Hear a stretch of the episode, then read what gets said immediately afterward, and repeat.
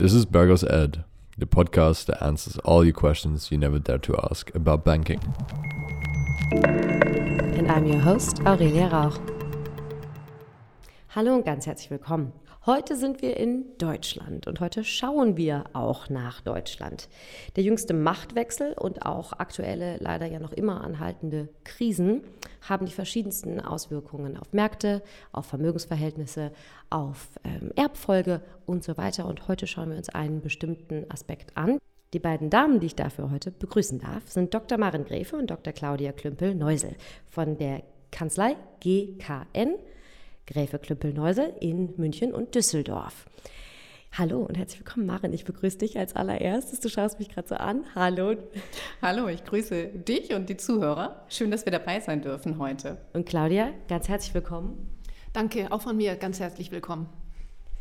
Ich äh, stelle immer so ungerne Leute vor, während sie vor mir sitzen. Könntet ihr vielleicht ein bisschen nur für, unser, für unsere lieben Zuhörer, äh, damit wir wissen, aus welcher Perspektive ihr das heute betrachtet mit mir und aus welcher, ähm, ja, aus welcher Richtung ihr kommt, eure Kanzlei kurz vorstellen, euch vorstellen?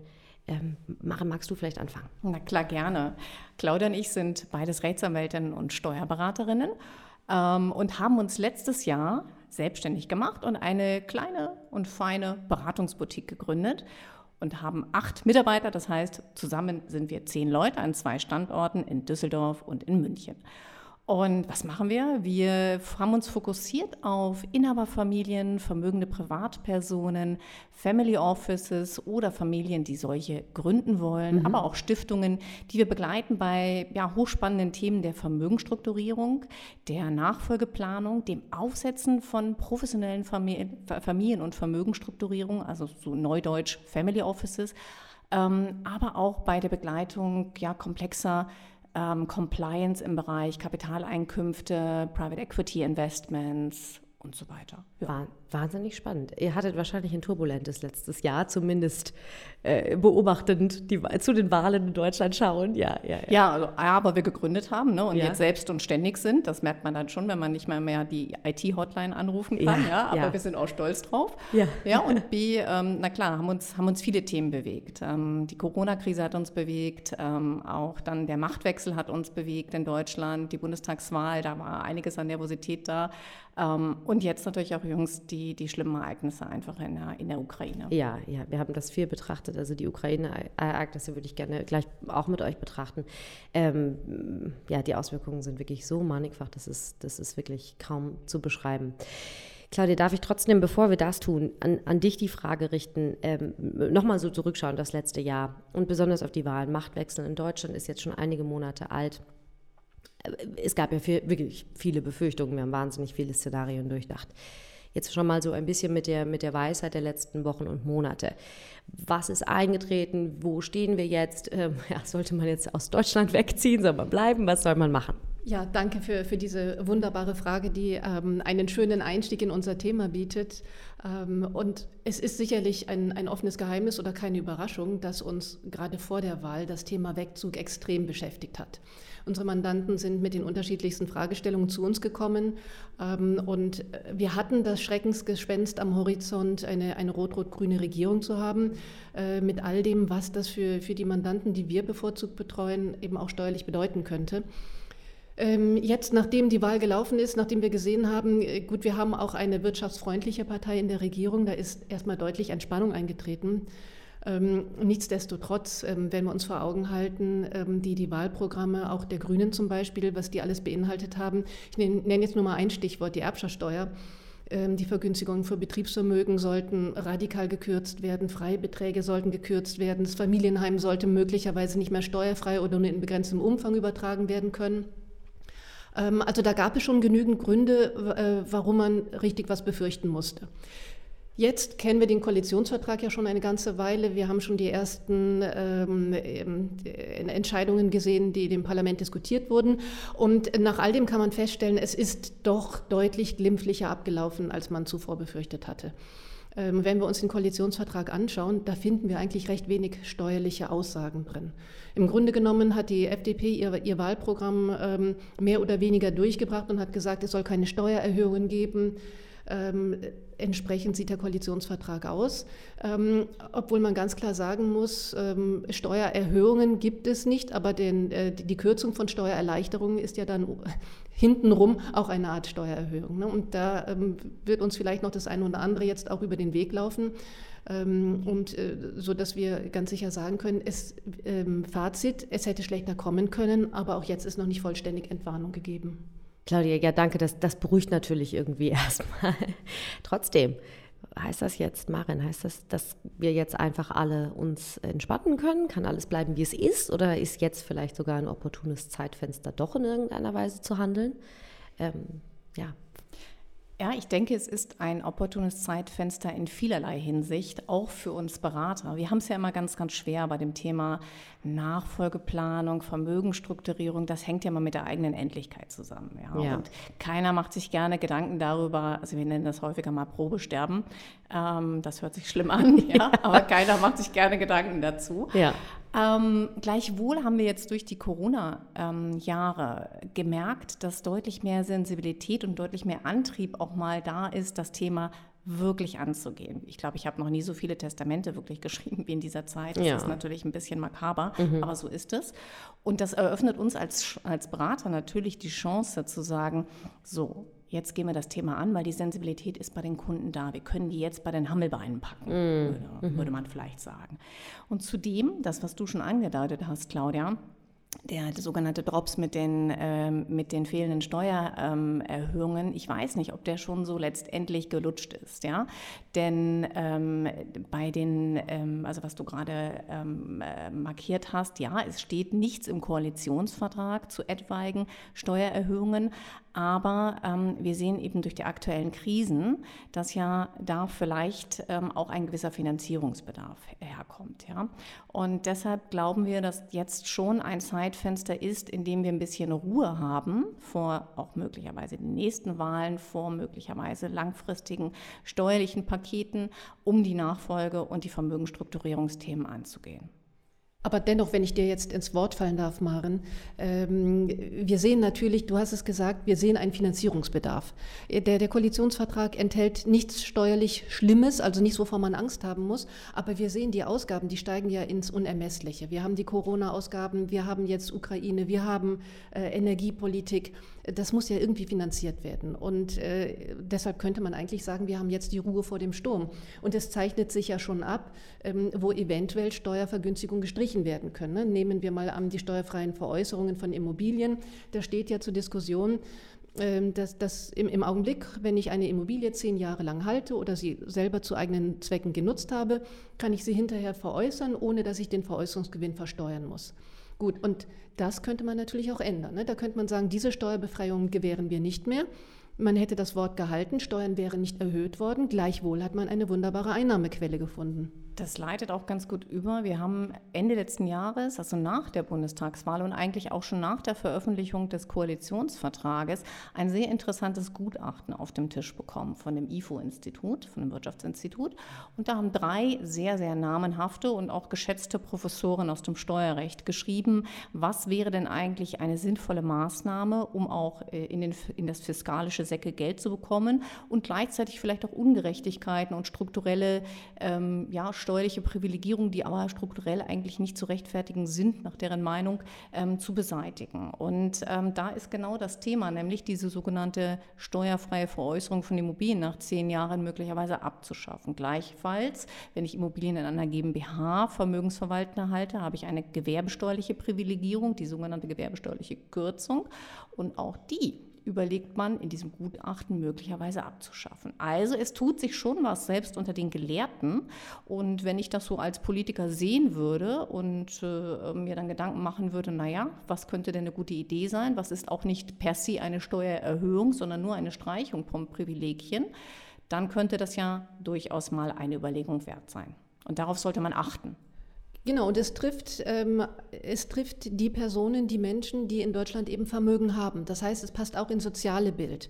Ne? Die, die schwachen Vermögen, die schwachen Einkommen zu schützen, ähm, aber die breiten Schultern eben zu belasten. Und breite Schultern hat derjenige, der Immobilienbesitz hat. Das heißt, dem kann man die Steuervergünstigung nehmen.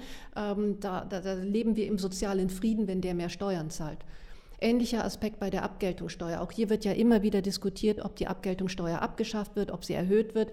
Auch das trifft ja von, von unserer Grundvorstellung immer nur die Menschen, die Geld haben. Auch das passt ins soziale Bild. Die breiten Schultern tragen mehr und die schwachen Einkommen werden halt nicht weiter geschröpft. Ja, wahnsinnig spannend. Vielen Dank für, für, für die Ausführungen ähm, an euch beide. Darf ich noch mal ganz kurz einhaken bei den Krisen? Also wir haben ja im Moment nicht nur eine leider, das ist ja, das ist ja so und auch viele, die lange anhalten. Man denkt nur an, an wirklich die jetzt ja schon sehr lange anhaltende Corona-Situation.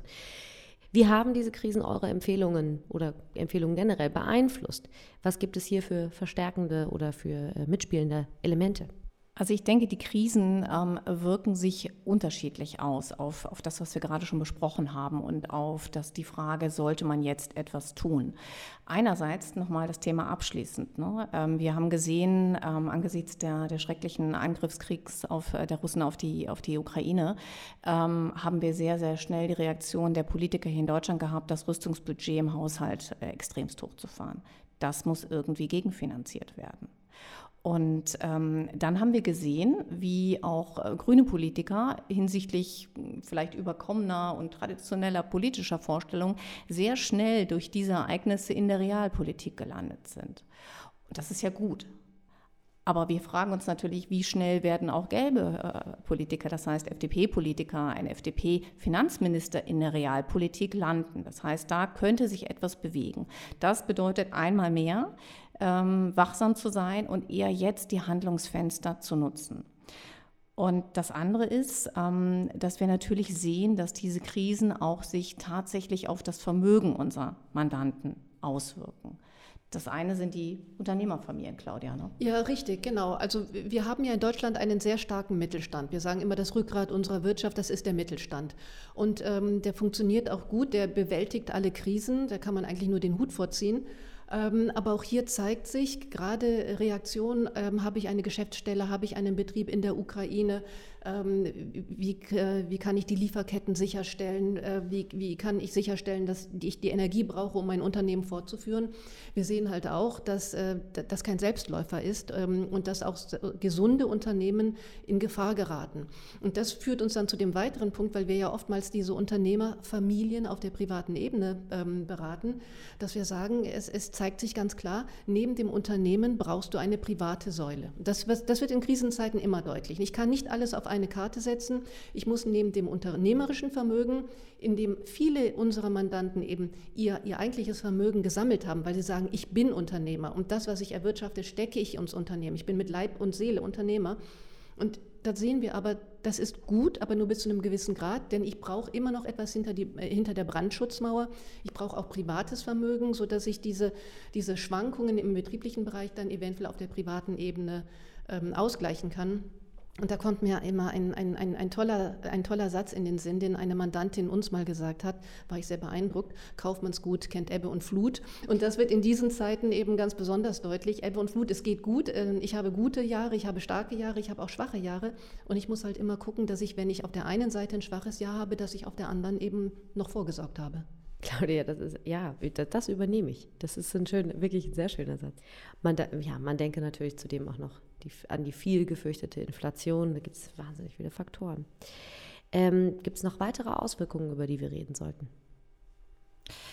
Also ich glaube, man kann es auf den Punkt bringen. Ähm, ich glaube nicht, dass wir die, die ähm, Debatte über Steuererhöhung, dass die schon abgeschlossen ist. Und vielleicht noch eine kleine Ergänzung. Natürlich nicht nur Unternehmer sollten überlegen, ähm, Vermögen sicher hinter die Brandschutzmauer zu bringen, das Vermögen dort professionell aufzubauen und auch möglicherweise in die nächste Generation zu bringen, sondern auch natürlich ähm, vermögende Privatpersonen, also mit, mit privatem Vermögen, mit Investmentvermögen, ähm, sehen natürlich jetzt, dass die Krisen Einfluss auch auf ihre Asset-Allokation haben, beziehungsweise die Asset-Allokation auch kritisch hinterfragt werden sollte. Ich denke, das ist ja bei euch auch ein sehr, sehr akutes Thema und daran hängt natürlich dann auch wieder die steuerlichen Folgen. Das heißt, wenn ich meine Asset-Struktur etwas ändere, meine Allokation etwas ändere, dann muss ich auch mein steuerliches Konzept möglicherweise ähm, anpassen. Ja, die Komplexität ist natürlich ganz enorm. Aber was ist dann das Fazit? Äh, empfehlen wir doch den Wegzug? In der Tat diskutieren wir gerade jetzt ne, wieder, wieder ganz, ganz häufig das Thema Wegzug. im Moment gar nicht so sehr aus steuerlichen Motiven, sondern manchmal auch aus angstgetriebenen äh, Motiven vor den geopolitischen Verwerfungen. Ja. Ähm, aber auch natürlich im Hinblick auf anstehende Steuererhöhungen kann das Thema wieder hochkommen und wird das Thema wieder hochkommen. Und ähm, natürlich kann man sagen, ich bewege mich in ein steuerfreundlicheres Land und äh, packe hier die Koffer. Das kann man innerhalb der EU, gibt es ein paar Länder, die attraktivere Steuersysteme als Deutschland, gut, das ist vielleicht auch nicht schwer, aber muss ich leider sagen, ähm, als Deutschland ähm, bereitstellen. Die Frage ist natürlich, wie lange können die sich das auch noch leisten vor dem Hintergrund der jetzigen Finanzierungsdebatten, die auch dort äh, Platz greifen werden. Und vielleicht muss man da mehr in die Ferne schweifen und äh, Richtung Dubai denken. Ja, das würde dann vielleicht auch eher diesen, oder Kanada diskutieren wir gerade auch weniger aus steuerlichen, aber aus geopolitischen ähm, Gesichtspunkten heraus. Das muss man mögen und das muss man wissen. Und dann muss man wissen, dass Wegzug steuerlich, wenn man hier wirklich auch raus aus der Nummer sein möchte, um das so zu formulieren, muss man das ganz konsequent machen. Man muss die ganze Familie in den Bus packen. Ja, Familienbusplanung nennen wir das auch. Und man muss die Brücken hier abbrechen. Und das gefällt vielen Leuten natürlich nicht ganz so gut. Und zudem Letzter Punkt, man muss ein leichtes Gepäck haben. Was bedeutet das? Dass ein Teil unserer Kunden, die eben Unternehmer sind und die Unternehmensanteile innehaben, gerade auch an Kapitalgesellschaften, die können gar nicht so nolens wohlens einfach wegziehen, sondern wenn sie das tun, dann werden möglicherweise am, an der Grenze die stillen Reserven in ihren Unternehmensanteilen aufgedeckt und in Deutschland einer sofortigen Besteuerung zugeführt. Wir nennen das Wegzugsbesteuerung.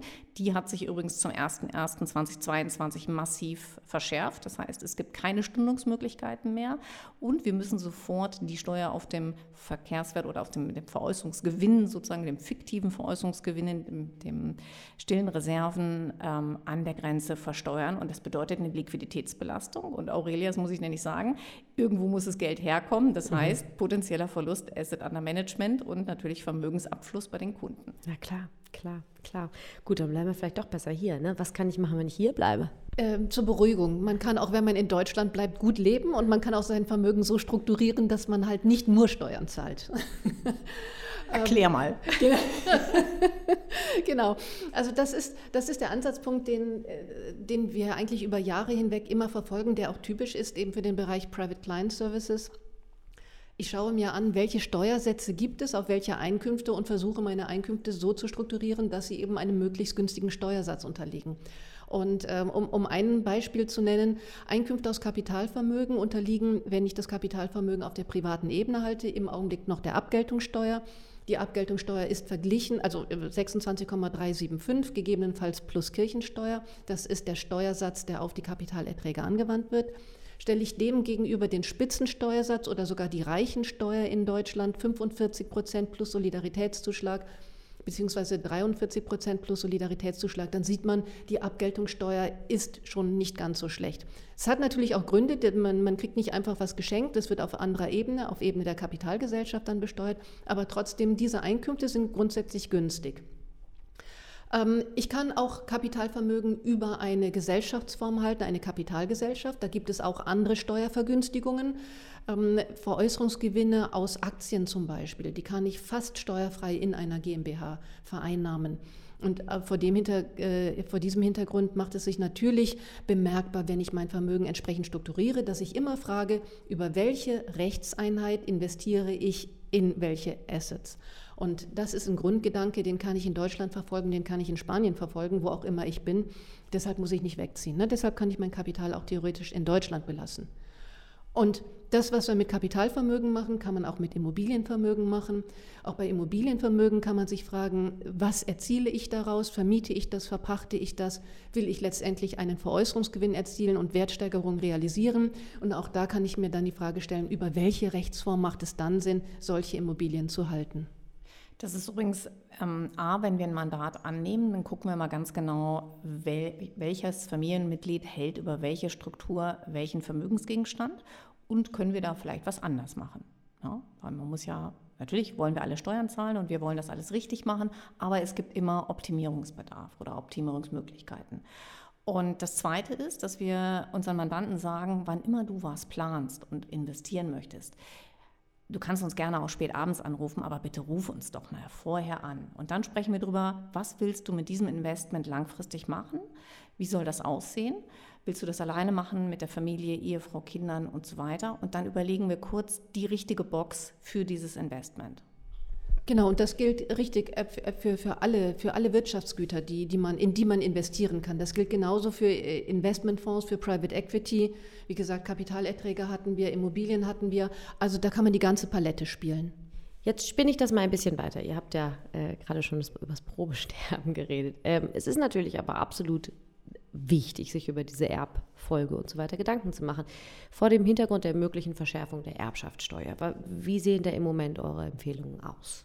Vielleicht darf ich gerade noch mal ganz kurz anknüpfen an das, was wir gerade gesagt haben. Ne? Welche, ähm, welche Investments und welche Einkunftsarten halten wir am besten über welche Struktur? Diese Frage kann man sich natürlich auch erbschaftssteuerlich stellen. Wenn ich ähm, zum Beispiel unbebaute Grundstücke habe, auf denen ich eine Projektentwicklung machen möchte, ist es vielleicht eine Idee, dieses Projekt in eine Gesellschaftsform zu übertragen und dann auch die nächste Generation mit einzubeziehen, weil unter Umständen habe ich dann einen unternehmerischen Anteil mit erbschaftssteuerlich verschonungsfähigen Vermögen, was im Grunde ohne Antasten der steuerlichen Freibeträge auf die nächste Generation übertragen werden kann. Auch das überlegen wir immer mit den Mandanten, wenn sie mit uns äh, arbeiten und wenn wir überlegen, was ist die beste Vermögensstrukturierung für unsere Klienten. Dann ja, also Verschärfung der Erbschaftssteuer, woran sollte ich immer denken? Also auch ohne das Damoklesschwert, dass es morgen passiert, sollte ich überlegen, die Familie frühzeitig mit einzubinden. Das muss ich natürlich wollen. Es gibt auch Kunden, die sagen, Frau Gräfe, wissen Sie, das ist alles gut und schön, macht Sinn, möglicherweise aus steuerlicher Sicht, aber wir wollen einfach nicht, dass unsere Kinder so früh an Vermögen kommen, dass sie den Anreiz verlieren, aus eigener Kraft sich etwas aufzubauen. Verstehe ich, aber trotzdem sollte man einmal die ähm, Handlungsoptionen auf den Tisch legen und wir machen das dann auch mit so kleinen Zahlenbeispielen. Ja, also was passiert, wenn sie nichts machen, was passiert, wenn sie was machen in Schritten. Und das berechnen wir dann modular in, in, in ähm, Steuerberechnungen. Und wenn man dann so eine Zahl schwarz auf weiß sieht, dann sagt der ein oder andere, ach, vielleicht sollten wir doch drüber nachdenken nachdenken. Warum? Also A, frühzeitige Übertragung an Kinder bietet die Chance, dass wir die Freibeträge, die es im Moment alle zehn Jahre gibt, noch einmal nutzen können. Selbst wenn es sie morgen nicht mehr geben sollte, haben wir sie dann noch einmal genutzt. Wenn wir es geschickt machen, können wir es auch ähm, mit einem Niesbrauchsrecht, kommen wir vielleicht gleich noch dazu, verbinden. Und dann habe ich eine Abzugsfähigkeit bei der steuerlichen Bemessungsgrundlage und kann sogar viel mehr Vermögen als nur in Höhe der steuerlichen Freibeträge auf die Kinder bringen. Was bedeutet das? Auch die Wertsteigerungen dieses übertragenen Vermögens werden schon in der Sphäre der Kinder entstehen. Ja, das ist bei gewissen Vermögenswerten, wissen wir ja, Immobilien in den letzten Jahrzehnten, ähm, da war es sicherlich eine gute Idee, die Wertsteigerung schon auf der Kinder Kindesebene oder auf der Next-Gen-Ebene entstehen zu lassen. Und auch, ich sage mal, inhaberstrategisch kann man darüber nachdenken. Natürlich wollen wir die Kinder nicht ihren Anreiz verlieren lassen, aber sie frühzeitig an Vermögen zu gewöhnen, mit Vermögen zu befassen, ihnen zu zeigen, was sind Rechte und Pflichten aus diesem Vermögen, sie heranzuführen, das kann ich wahrscheinlich nur, wenn ich tatsächlich auch ein bisschen was abgebe. Ne? Und damit sich die Kinder auch damit identifizieren. Und es ist vielleicht dann doch ein sehr guter Kompromiss äh, für, für denjenigen, der sagt, ich kann mich aber noch nicht von meinem Vermögen trennen. Ich will nicht oder ich kann nicht. Ich kann nicht erstens, weil ich selber die Erträge brauche oder ich möchte nicht, damit meine Kinder nicht zu früh ins Geld kommen und den Anreiz für ein eigenverantwortliches Leben verlieren. Und äh, da ist natürlich eine Schenkung unter Niesbrauchsvorbehalt eigentlich ein goldener Weg. Ähm, denn um, ich, ich erläutere mal ganz kurz, was, was heißt das eigentlich Niesbrauch? Ne? Wir sprechen davon so wie selbstverständlich, ähm, äh, aber nicht jeder weiß mit dem Begriff etwas anzufangen. Ähm, und Niesbrauch bedeutet eigentlich, dass ich mir die Nutzung aus einem Wirtschaftsgut vorbehalte. Also ein ganz einfaches Beispiel.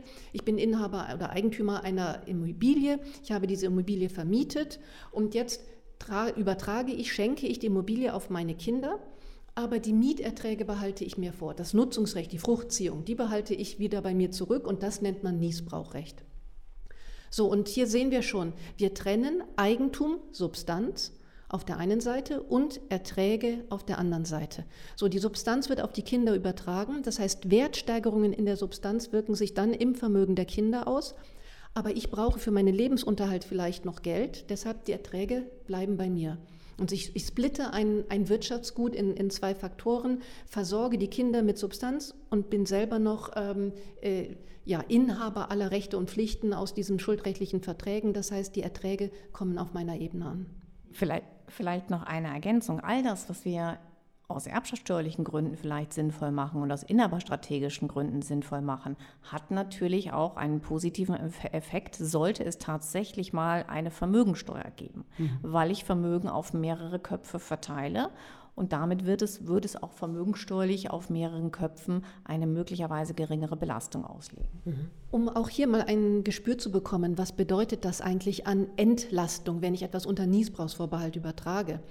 Ähm, wenn, wir, wenn wir uns die wahrscheinlich auch für vermögensteuerrechtliche Sicht, ähm, aber auf jeden Fall für Erbschaft und Schenkungssteuerliche Sicht, wenn wir uns das mal anschauen, dann ist es üblicherweise so, dass wenn ein Gegenstand übertragen wird, wenn die Immobilie geschenkt wird, dass ich die Immobilie bewerten muss und dieser Wert muss dann eben auf, auf Ebene des Kindes, des Nachfolgers besteuert werden. Ich ziehe eventuell noch persönliche Freibeträge ab und was dann bleibt, wird der Erbschaft und Schenkungssteuer unterworfen. Und wenn ich mir jetzt ein Niesbrauchsrecht vorbehalte an dieser Immobilie, ich schenke also, aber die Erträge bleiben bei mir, dann kann ich diesen, diesen kapitalisierten Wert dieses Niesbrauchsrechtes, den kann ich bereicherungsmindernd abziehen. Das heißt, vom Wert der Immobilie ziehe ich das Niesbrauchsrecht bereicherungsmindernd ab, ziehe dann den Freibetrag bereicherungsmindernd ab und nur was dann noch verbleibt, das muss tatsächlich versteuert werden.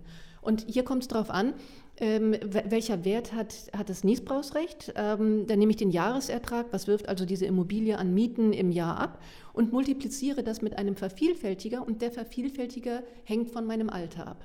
Das heißt, wenn ich relativ früh etwas unter Niesbrauchsvorbehalt übertrage, kann ich einen sehr hohen Niesbrauchswert generieren. Und nur mal um ein Gespür zu geben, ähm, wenn jemand 40, 45 Jahre alt ist, dann kann er mit dem Niesbrauchswert allein schon den Immobilien, den geschenkten Immobilienwert um 40, 50 Prozent reduzieren. Also es macht sich wirklich bemerkbar. Und wahrscheinlich auch, hier reiben wir mal an der Glaskugel, auch für Vermögensteuerzwecke.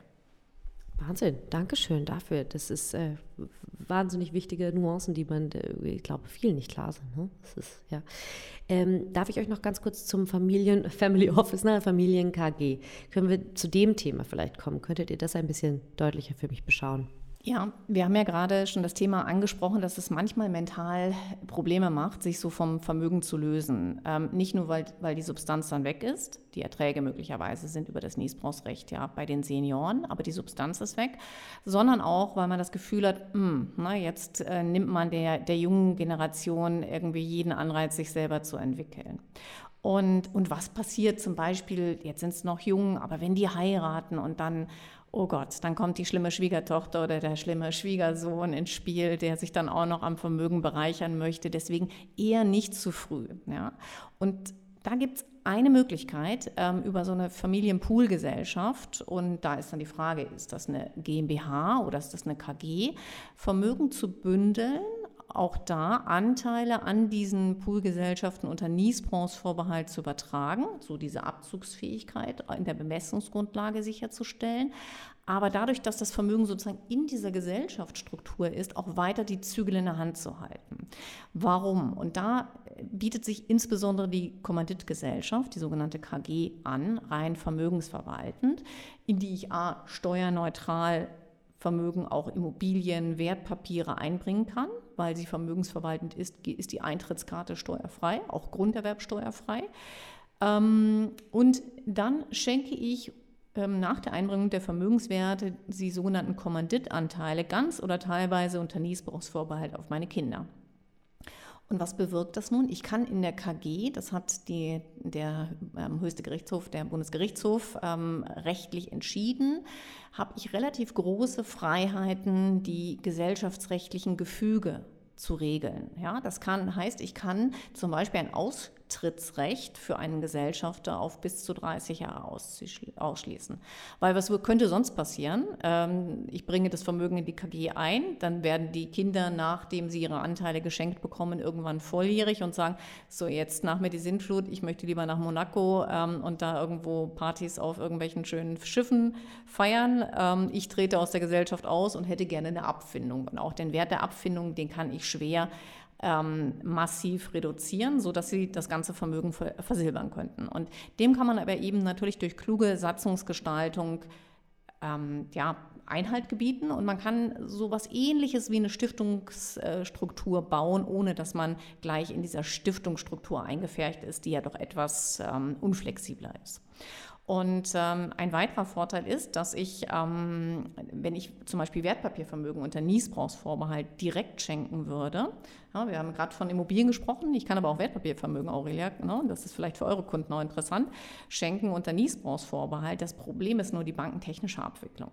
Und ähm, da muss ich dann eben aufpassen, dass ich die laufenden Erträge aus den Wertpapieren, also Zinsen, Dividenden, einem Niesbrauchsertragskonto zuweise, was auf den Niesbraucher lautet, und ähm, die Umschichtungsgewinne, die bleiben beim Eigentümer der Wertpapiere, also bei dem, der sie geschenkt bekommen hat. Und das ist natürlich irre komplex. Ähm, auch in der Folge, wenn ich mal Wertpapiere veräußere, dann ist die Frage, wie sich das dann aufteilt. Das ist sehr, sehr kompliziert. Wenn ich eine Klammer, eine verbindende Klammer wie eine KG habe, da die Wertpapiere reinbringe und dann oben die Anteile schenke, dann ist das alles in einem schönen Gefüge, ist steuerlich einfach handhabbar. Und noch ein Vorteil, den Niesbrauch an den Anteilen oben, der bemisst sich in Höhe dieses ähm, Jahreswertes, der, der für die Höhe des Kapitalwerts des Niesbrauchers relevant ist, nicht nur an Zinsen und Dividenden, sondern dann auch an Umschichtungsgewinnen. Und damit habe ich natürlich einen höheren Renditefaktor und einen höheren Kapitalwert und damit eine niedrigere schenkungssteuerliche Bemessungsgrundlage. Ja, und auch ähm, sonst äh, kann ich die Schenkung viel leichter abwickeln. Ähm, ich übertrage jetzt nicht einzelne Wertpapiere. Ich, ich, nehme nicht das Depot und sage, Wertpapiere A, B, C, D, E und F werden übertragen, sondern ich gehe hin und übertrage einen Gesellschaftsanteil. Das heißt, mit einer Übertragung beteilige ich die Kinder oder wen auch immer ich beteiligen möchte, schon an allem, was im Gesellschaftsvermögen vorhanden ist. Und ich kann es, ähm, ich mache es leichter portionierbar. Ich muss jetzt nicht hingehen und sagen, ich schenke äh, zwei, zwei Stück Aktien oder ich schenke ein Zehntel Immobilie mit Eigentumsanteil. Ne? Das, das hört man schon, das ist total kompliziert.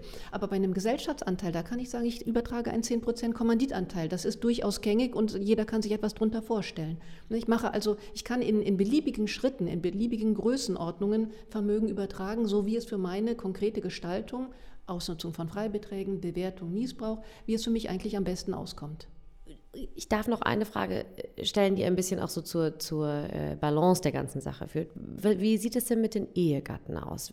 Angenommen, nur eine, nur, der, nur die eine Seite äh, der Verheirateten hat Vermögen.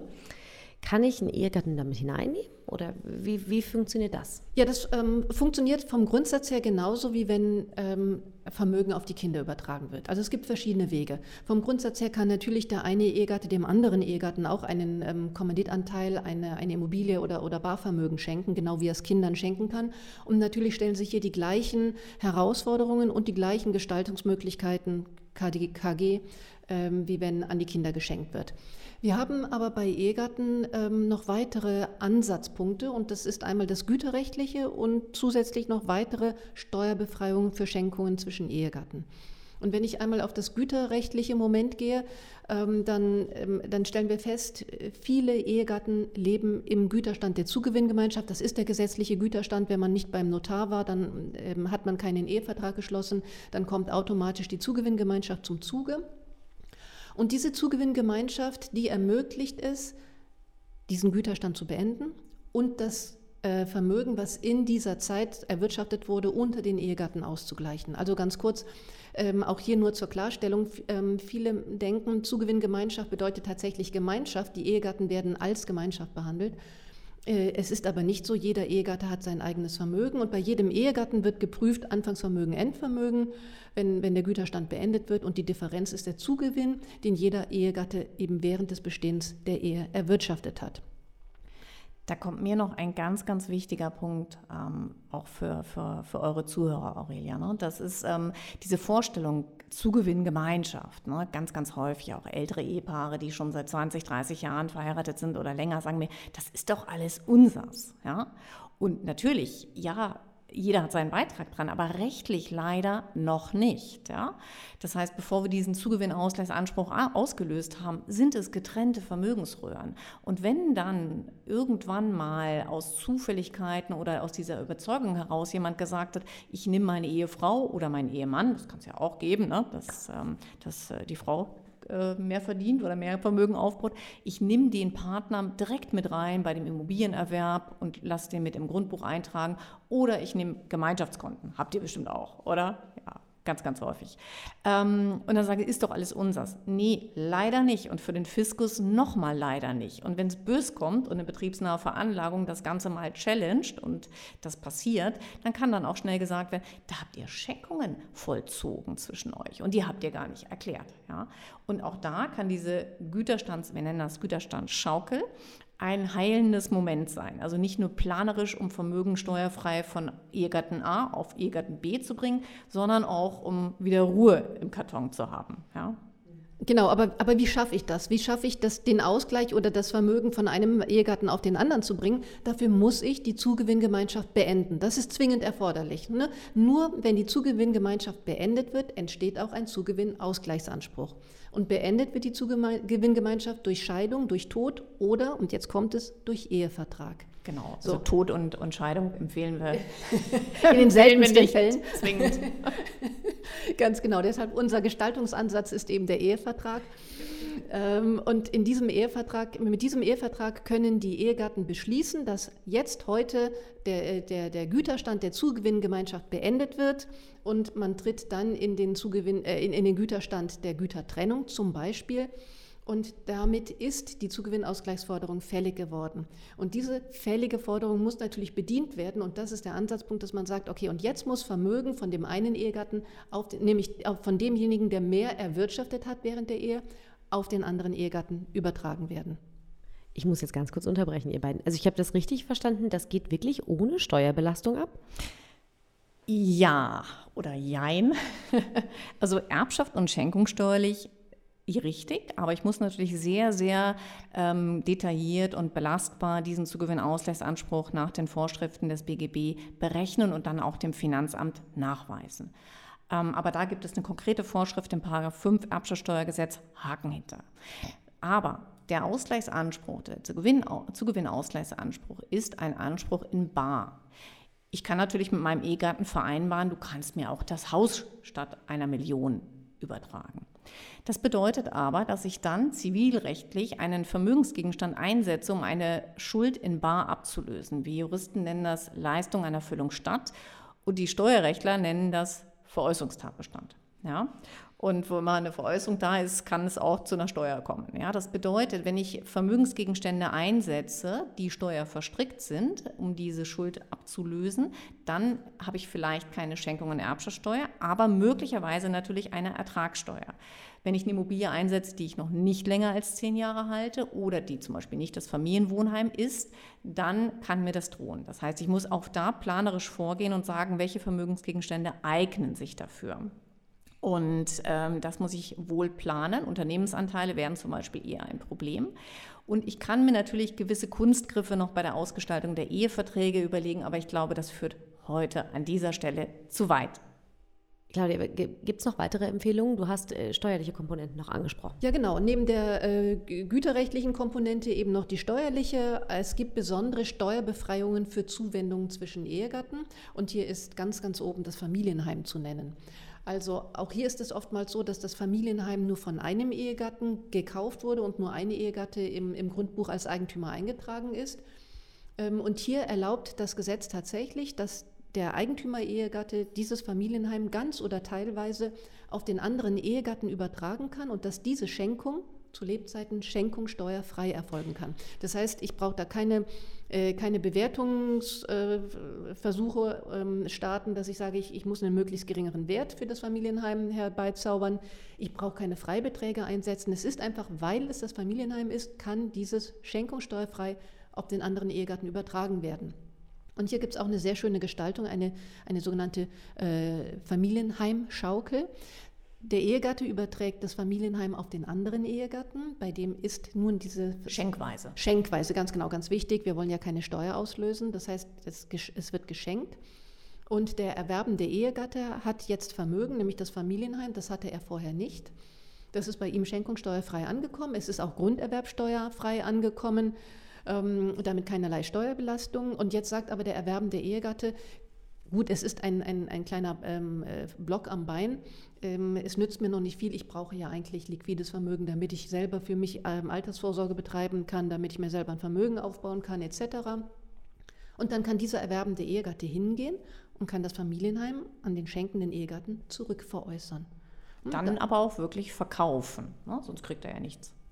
Genau, Ziel ist es, dass Liquidität beim, beim, beim, beim, naja, bei dem zuerst beschenkten Ehegatten ankommt. Ähm, aber damit habe ich einen Kunstgriff ähm, bewerkstelligt. Ich habe eigentlich ein Familienheim steuerfrei auf den anderen Ehegatten übertragen. Der verkauft es zurück an den ersten Ehegatten und damit kommt Liquidität letztendlich bei dem beschenkten Ehegatten an, ohne dass das Ganze der Schenkungssteuer unterworfen werden muss. Und wenn ich jetzt ganz böse sein soll oder will, dann kann ich das ganze Spiel nochmal von vorne anfangen. Und da wird dann eben der Wortbestandteil schaukelt raus. Das heißt, ne, der Ehegatte, der gerade die Immobilie abgekauft hat, schenkt es wiederum und dann verkauft der andere wiederum. Natürlich, wie immer im Leben, man sollte das, den Spaß nicht überdrehen und aufhören, wenn es am schönsten ist. Nein, man sollte einfach ein bisschen Zeit zwischen die Dinge packen. Aber genau, eine andere Möglichkeit, ähm, dieses, dieser Freibetrag für das Familienheim, der ist nicht auf einmal im Leben beschränkt, sondern ich kann es äh, auch auf andere Familienheime ausweiten. Das heißt, die, die, Familie müsste dann allerdings ein neues Familienheim gründen, nicht wahr? Familienheim ist immer die Wohnung, in der der Lebensmittelpunkt der Familie gerade ist. So, und wenn die Familie wegzieht, sie wohnte zuerst in München, zieht dann nach Düsseldorf ähm, und äh, dort wird ein neues Familienheim begründet, dann kann künftig auch dieses Familienheim von dem einen Ehegatten auf den anderen geschenkt werden. Ich habe keinen Objektverbrauch. Ja, das ist wirklich spannend. Also nicht zu viel schaukeln, aber sehr, sehr gut. Ähm, wie sieht es mit Unternehmen aus? Unternehmen sind ja steuerfrei übertragbar. Du meinst jetzt in der Unternehmensnachfolge? Ja, wenn, genau. Ja, ja, das das ist landläufig so das Gefühl und die Einschätzung, wenn ich mein Unternehmen ähm, schenkweise übertrage oder vererbe, das geht doch ohne Steuer ab, das ist doch steuerfrei. Ja, es gibt eine sogenannte Betriebsvermögensverschonung im Erbschaftssteuergesetz. Ähm, wir haben allerdings eine kleine Reform, äh, eine kleine große Reform dieser ähm, Verschonungsregelung erlebt im Jahr 2016. Und ähm, seitdem ist es nicht mehr so einfach, wie es mal war. Ja, also Grundsatz ist, ich kann sogar bis zu 100 Prozent steuerfrei Unternehmensanteile übertragen. Aber es gibt nunmehr größenmäßige Beschränkungen. Das heißt, mein Unternehmensanteil darf 26 Millionen im Wert nicht überspringen. Das klingt viel, ist aber angesichts des meist anwendbaren vereinfachten Ertragswertverfahrens mit einem Faktor von 13,75 als Multiplikator extrem schnell erreicht. Und ich rechne dabei auch alle Erwerber der letzten zehn Jahre zusammen oder der nächsten zehn Jahre. So, das ist die erste Hürde, die ich nehmen muss. Also auch da gilt, lieber in Tranchen frühzeitig schenken, wenn ich ein großes Unternehmen habe. Und dann gibt es noch weitere Pferdefüße. Ich muss die Bilanzseite stärker in den Blick nehmen. Das heißt, diese Steuerbefreiung, ich gehe hier nicht voll ins Detail, also keine Angst, sonst reden wir noch anderthalb Stunden.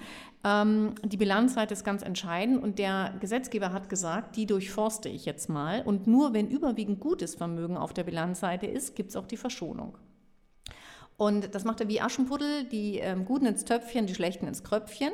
Und was ist jetzt gut und was ist schlecht? Ähm, das, ich will es jetzt nicht komplett auflisten, aber was uns Sorgen macht, sind ähm, sogenannte Finanzmittel auf der Aktivseite, also Cashbestände, aber auch ähm, Festgelder und so weiter, Bankguthaben ähm, aber auch Forderungen aus Lieferungen und Leistungen. Da wird mir jeder Unternehmer sagen, das ist doch das Operativste meines, meines Unternehmens, gerade Handelsunternehmen. Warum ist das jetzt schlechtes, nicht operatives Vermögen? Ja, das ist leider so. Ich bin der Überbringer schlechter Nachrichten. Ich habe das Gesetz nicht gemacht. Es ist so, auch wenn wir gerade ein, ein Urteil ähm, des, eines Finanzgerichts haben, was uns ein bisschen Rückenwind gibt, aber das ist noch nicht veröffentlicht von Seiten der Finanzverwaltung und ähm, auch noch nicht auf höchster Ebene angelangt.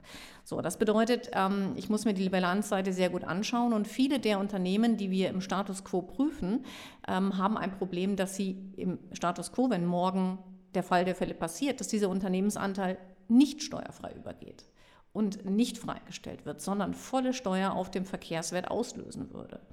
Ja, und ähm, kurzes Thema Richtung Wegzug. Wenn, wenn so ein Unternehmensanteil dann noch auf einen im Ausland lebenden Nachfolger unfreiwillig übergeht, weil das einfach so der, der leibliche Abkömmling ist, dann haben wir neben der Erbschaftssteuer möglicherweise noch die Wegzugsteuer, die ich vorhin angesprochen habe, dieses böse Tierchen.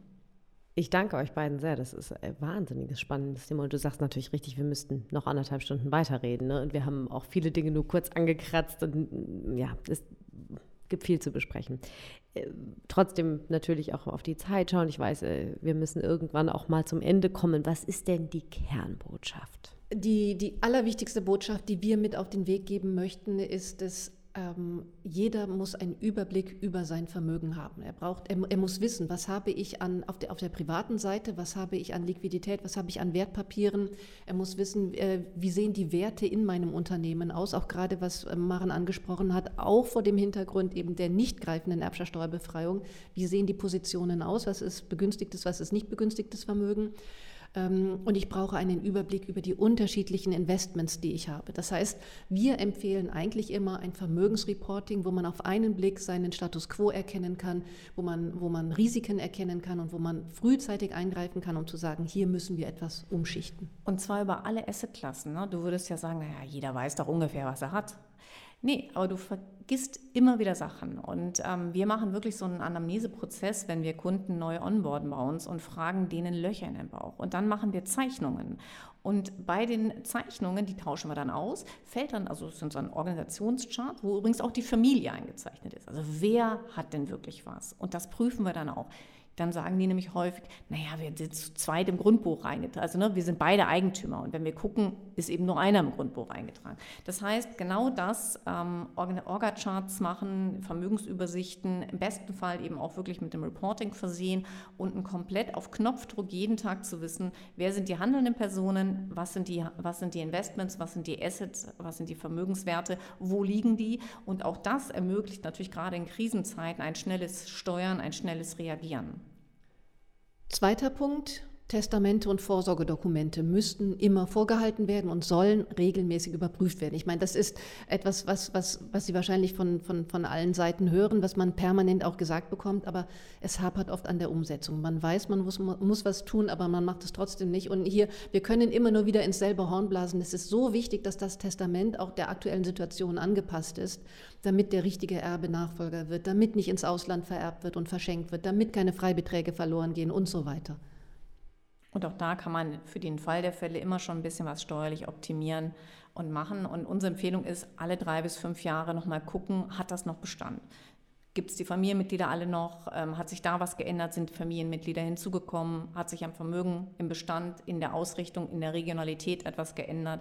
Ich meine, wir haben heute noch nicht über international belegenes Vermögen gesprochen. Darüber können wir auch wiederum anderthalb Stunden reden. Ähm, und das muss ich eben immer wieder aktualisieren in meinen Dokumenten.